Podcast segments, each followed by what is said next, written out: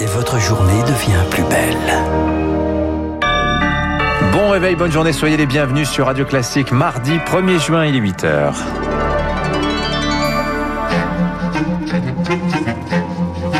6h30, 9h, la matinale de Radio Classique avec Dimitri Pavlenko. Soyez les bienvenus si vous nous rejoignez. Elles annoncent le printemps, mais jusqu'à quand Les hirondelles vont-elles disparaître comme les moineaux, les alouettes des champs Elles sont toujours moins nombreuses. Hécatombe dans le ciel, on en va en parler avec Baptiste Gabory. Un nouveau variant du Covid très contagieux découvert au Vietnam, faut-il s'en inquiéter Et puis nous sommes le 1er juin, un certain nombre de choses changent dans notre vie quotidienne et cela aura un impact sur notre portefeuille. Radio. Classique. Mais d'abord, cet inquiétant déclin des oiseaux, Lucille Bréau. L'hécatombe s'aggrave en ville comme à la campagne. Les populations d'oiseaux s'effondrent. En 30 ans, près d'un tiers ont disparu en cause les activités humaines. Baptiste Gabory, les scientifiques tirent la sonnette d'alarme. Voilà, ces chants, hein, comme celui du rouge-gorge, sont de plus en plus rares. Les plus touchés sont les oiseaux des milieux agricoles, moins 30% depuis 1989. Globalement, la, la situation est catastrophique. Hein. C'est une hécatombe. Benoît Fontaine est chercheur au Muséum national d'histoire naturelle, coordinateur du programme de suivi des oiseaux dont le bilan vient d'être publié. La cause, c'est la façon dont on pratique l'agriculture euh, intensive, l'utilisation de pesticides de façon euh, déraisonnable, les monocultures, euh, toute l'agriculture industrielle qui est très néfaste à la biodiversité. Et ce n'est pas beaucoup mieux pour les oiseaux des villes comme les hirondelles ou le martinet noir, moins 28% à cause de l'artificialisation ou de la pollution. Seuls les généralistes comme les pigeons sont en expansion les oiseaux, symbole du déclin de la biodiversité. Bruno David, président du muséum. Si je compare aux grandes crises du passé géologique de la Terre, donc euh, celle de l'extinction des dinosaures, des choses comme ça, ces grandes crises ont exactement fonctionné de cette manière-là. Simplement, on va beaucoup plus vite et euh, c'est très inquiétant ça. Scientifiques et associations appellent les responsables politiques à agir en changeant par exemple les pratiques agricoles ou encore en multipliant les aires protégées. Baptiste Gabory et votre chronique 3 minutes pour la planète sur le sujet à retrouver en intégralité comme tous les jours sur radioclassique.fr. À la une également ce matin, une question. Faudra-t-il bientôt se faire tester avant de se faire vacciner? La haute autorité de santé veut généraliser les tests sérologiques avant l'injection de la première dose. Ils permettent de savoir si quelqu'un a contracté le Covid sans s'en être rendu compte. Dans ce cas, une seule injection suffit pour être immunisé. Objectif à terme, économiser des doses. 5 à 6 millions de Français seraient concernés. Pour l'immunologue Eric Billy, l'idée est séduisante, mais elle a ses limites paraît un petit peu euh, disproportionné. Ça concernerait les gens qui ont été contaminés entre le 1er décembre et le 1er mars, ceux de la dernière vague? Et est-ce que ça va pas non plus aussi ralentir la cadence de vaccination? Est-ce que si vous faites un test rapide de type TROD, qui lui va demander quelques minutes, euh, est-ce que ça, ça va pas rajouter euh, des étapes et pour au final en fait un bénéfice, il y a une quantité de vaccins récupérés qui pourrait être quand même assez faible. Et eux ne recevront justement qu'une seule dose car ils ont déjà contracté le Covid. Emmanuel Emmanuel Macron et Brigitte Macron ont été vaccinés hier à l'Elysée. La sortie de l'état d'urgence sanitaire promulguée au journal officiel cette nuit. On entre dans une période transitoire qui va durer jusqu'au 30 septembre. À noter que le Conseil constitutionnel, lui, a validé le pass sanitaire pour les grands rassemblements. Le virus, lui, continue de muter. Un nouveau variant vient d'être détecté au Vietnam. Le pays, assez épargné jusqu'à présent, fait face à une nouvelle vague de contamination. Les arrivées des vols internationaux sont suspendues jusqu'au 7 juin. Cela ne concerne ne pas les vols quittant le pays.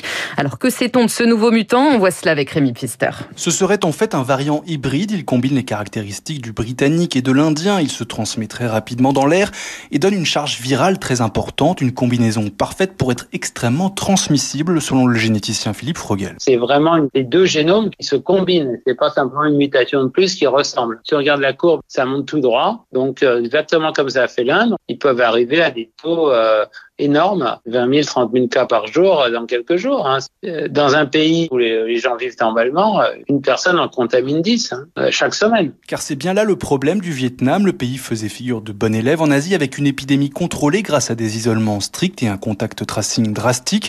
Mais la vaccination a été négligée. Ils se sont dit on va continuer comme ça jusqu'à ce qu'ils disparaissent complètement. Sauf qu'avec les variants beaucoup plus contagieux, ça devient quasiment indestructible. Et donc, euh, ils se retrouvent bien emmerdés de ne pas avoir vacciné. Vous prenez un endroit où c'est très sec en plein été, euh, même s'il n'y a jamais eu de feu de forêt, il suffit d'une étincelle et vous avez un feu de forêt. La France attend désormais de recevoir la séquence exacte de ce variant pour le mettre dans sa base de données, car l'enjeu, c'est de surveiller sa potentielle apparition sur le sol français. Rémi Pfister, Emmanuel Macron et Angela Merkel demandent aux États-Unis et au Danemark de s'expliquer. Les deux dirigeants ont réagi hier soir aux allégations d'espionnage par la NSA de plusieurs dirigeants européens.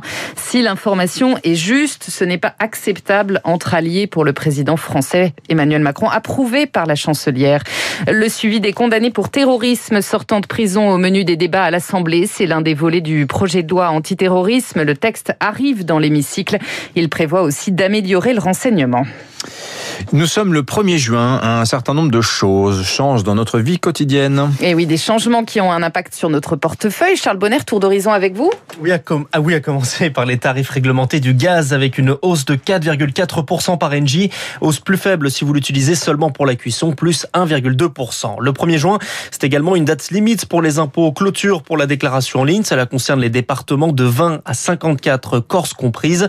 Pour les départements de 55 à 95 et l'outre-mer, ce sera le 9 juin. Pour les plus démunis, c'est la fin de la trêve hivernale, décalée de deux mois cette année. Selon la Fondation Abbé Pierre, 30 000 ménages seraient concernés. Vous êtes en chômage partiel Eh bien, les règles changent. Salariés touchaient jusque-là 84% de leur salaire net. L'État va prendre en charge désormais 72% du salaire. Attention, un certain secteur protégé ne sont pas concernés. L'hôtellerie, le tourisme ou l'événementiel. Et puis, dernier changement pour les automobilistes. Les critères 4 ou plus, c'est-à-dire les vieux moteurs, sont désormais interdits en région parisienne. Défense de circuler la semaine entre 8h et 20h dans un périmètre situé à l'intérieur de l'A86. Charles Bonnet, pour ce tour d'horizon de ce qui change au 1er juin, la promesse c'était qu'il ne coûte pas un centime aux usagers. Il va pourtant falloir payer votre compteur Linky. D'après le Parisien, 90% des foyers sont désormais équipés. Ils vont devoir rembourser à partir de 2022 via un mécanisme de différé tarifaire, montant estimé par foyer 130 euros. Comptez 15 euros par an pendant 7 à 8 ans. Hein. Et puis Roland Garros, Naomi Osaka jette l'éponge. La japonaise numéro 2 mondiale se retire malgré sa victoire au premier tour. Elle était engagée dans un bras de fer avec les organisateurs du tournoi pour son refus de participer aux conférences de presse. Sur les cours à suivre aujourd'hui, Raphaël Nadal et Novak Djokovic qui entrent en piste respectivement à 16h et 21h. Côté français, on suivra le duel Gasquet-Gaston, entrée en piste aussi de Gaël Monfils, Christina Mladenovic chez les dames. Merci Lucille Bréau. Dans un instant sur Radio Classique, l'édito politique de Guillaume Tabar. On va revenir sur le pataquès à droite après la sortie ce week-end du LR.